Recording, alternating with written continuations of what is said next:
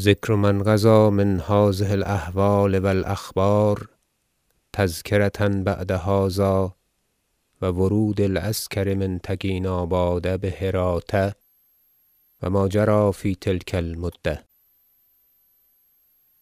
چون در راندن تاریخ بدان جای رسیدم که این دو سوار خیلتاش و اعرابی بتگیناباد رسیدند با جواب نامه های حاجب بزرگ علی قریب در باب قلعت کوهتیز و امیر محمد. مثال برین جمله بود و به بگتگین حاجب داد و لشکر را گفت فردا شمایان را مثال داده آید که سوی هرات بر چه جمله باید رفت.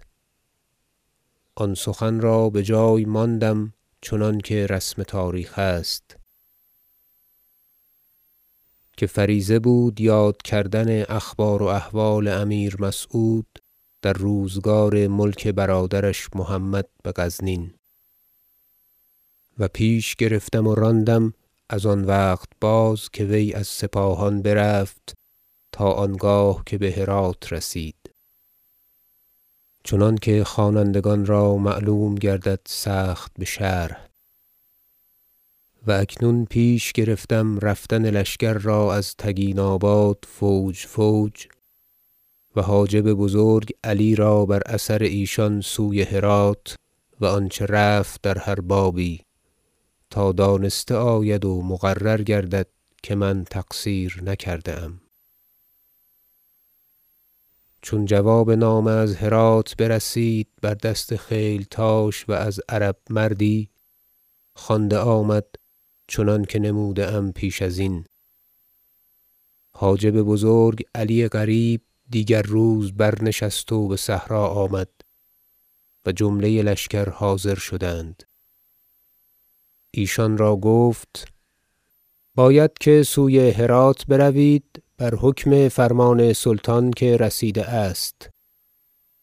چنانکه امروز و فردا همه رفته باشید مگر لشکر هند را که با من بباید رفت. و من ساقه باشم و پس از اینجا بر اثر شما حرکت کنم. گفتند چنین کنیم.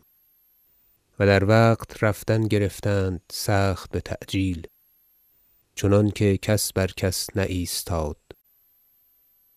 و اعیان و روی شناسان چون ندیمان و جز ایشان بیشتر بنه یله کردند تا با حاجب آیند و تفت برفتند. و وزیر حسنک را در شب برده بودند سوی هرات که فرمان توقیعی رسیده بود که وی را پیش از لشکر گسیل باید کرد. و این فرمان سه سوار آورده بودند از آن بوسهل زوزنی چه بر وزیر حسنک خشمگین بود. و صاحب دیوان رسالت خواجه بونصر مشکان همچنین تفت برفت. و چون حرکت خواست کرد نزدیک حاجب بزرگ علی رفت و تا چاشتگاه بماند و بازآمد و برفت با بوالحسن عقیلی و مظفر حاکم و بوالحسن کرجی و دانشمند نبیه با ندیمان و بسیار مردم از هر دستی و سخت اندیشه مند بود. از وی شنودم گفت چون حاجب را گفتم بخواهم رفت. شغلی هست بهرات که بمن راست شود تا آنگاه که حاجب بسعادت دررسد با من خالی کرد و گفت بدرود باش ای دوست نیک که بروزگار دراز بیکجا بوده ایم و از یکدیگر آزار نداریم. گفتم حاجب در دل چه دارد که چنین نومید است و سخن برین جمله می‌گوید؟ گفت همه راستی و خوبی دارم در دل و هرگز از من خیانتی و کژی نیامده است.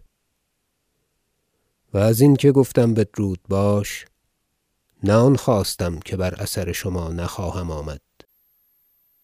و لکن بدرود باش بحقیقت بدانکه چندان است که سلطان مسعود چشم بر من افگند بیش شما مرا نبینید. این نامه های نیکو و مخاطبه های بافراط و بخط خویش فصل نبشتن و برادرم را حاجبی دادن همه فریب است. و بر چون من مرد پوشیده نشود. و همه دانه است تا بمیانه دام رسم. که علی دایه بهرات است و بلگاتگین حاجب و گروهی دیگر که نه زنانند و نه مردان. و اینک این قوم نیز بسلطان رسند و او را بر آن دارند که حاجب علی در میانه نباید. و غازی حاجب سپاه سالاری یافته است. و می‌گوید همه وی است. مرا کی تواند دید؟ و سخت آسان است بر من که این خزانه و پیلان و فوجی قوی از هندوان و از هر دستی پیش کنم و غلام انبوه که دارم و تبع و حاشیت و راه سیستان گیرم که کرمان و اهواز تا در بغداد بدین لشکر ضبط توان کرد. که آنجا قومی اند نابکار و بی مایه و دم کنده و دولت برگشته تا ایمن باشم. اما تشویش این خاندان بننشیند و سر آن من باشم و ملوک اطراف عیب آن بخداوند من محمود منسوب کنند. و گویند پادشاهی چون او عمر دراز یافته و همه ملوک روی زمین را قهر کرده تدبیر خاندان خویش پیش از مرگ بندانست کرد تا چنین حالها افتاد. و من روا دارم که مرا جایی موقوف کنند و بازدارند تا باقی عمر عذری خواهم پیش ایزد عز ذکره که گناهان بسیار دارم. اما دانم که این عاجزان این خداوندزاده را بنگذارند تا مرا زنده ماند که بترسند. و وی بدین مال و حطام من نگرد و خویش را بدنام کند. و باول که خداوند من گذشته شد مرا سخت بزرگ خطا بیفتاد. و امروز بدانستم و سود نمیدارد بآوردن محمد برادرش مرا چه کار بود؟ یله می بایست کرد تا خداوندزادگان حاضر آمدندی و میان ایشان سخن گفتندی و اولیا و حشم در میانه توسط کردندی. من یکی بودمی از ایشان که رجوع بیشتر با من بودی تا کار قرار گرفتی. نکردم و دایه مهربان تر از مادر بودم. و جان بر میان بستم.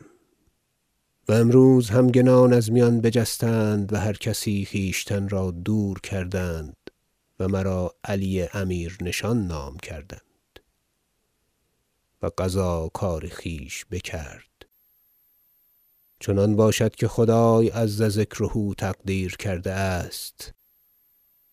بقضا رضا داده و بهیچ حال بدنامی اختیار نکنم. گفتم زندگانی امیر حاجب بزرگ دراز باد. جز خیر و خوبی نباشد. چون بهرات رسم اگر حدیثی رود مرا چه باید کرد؟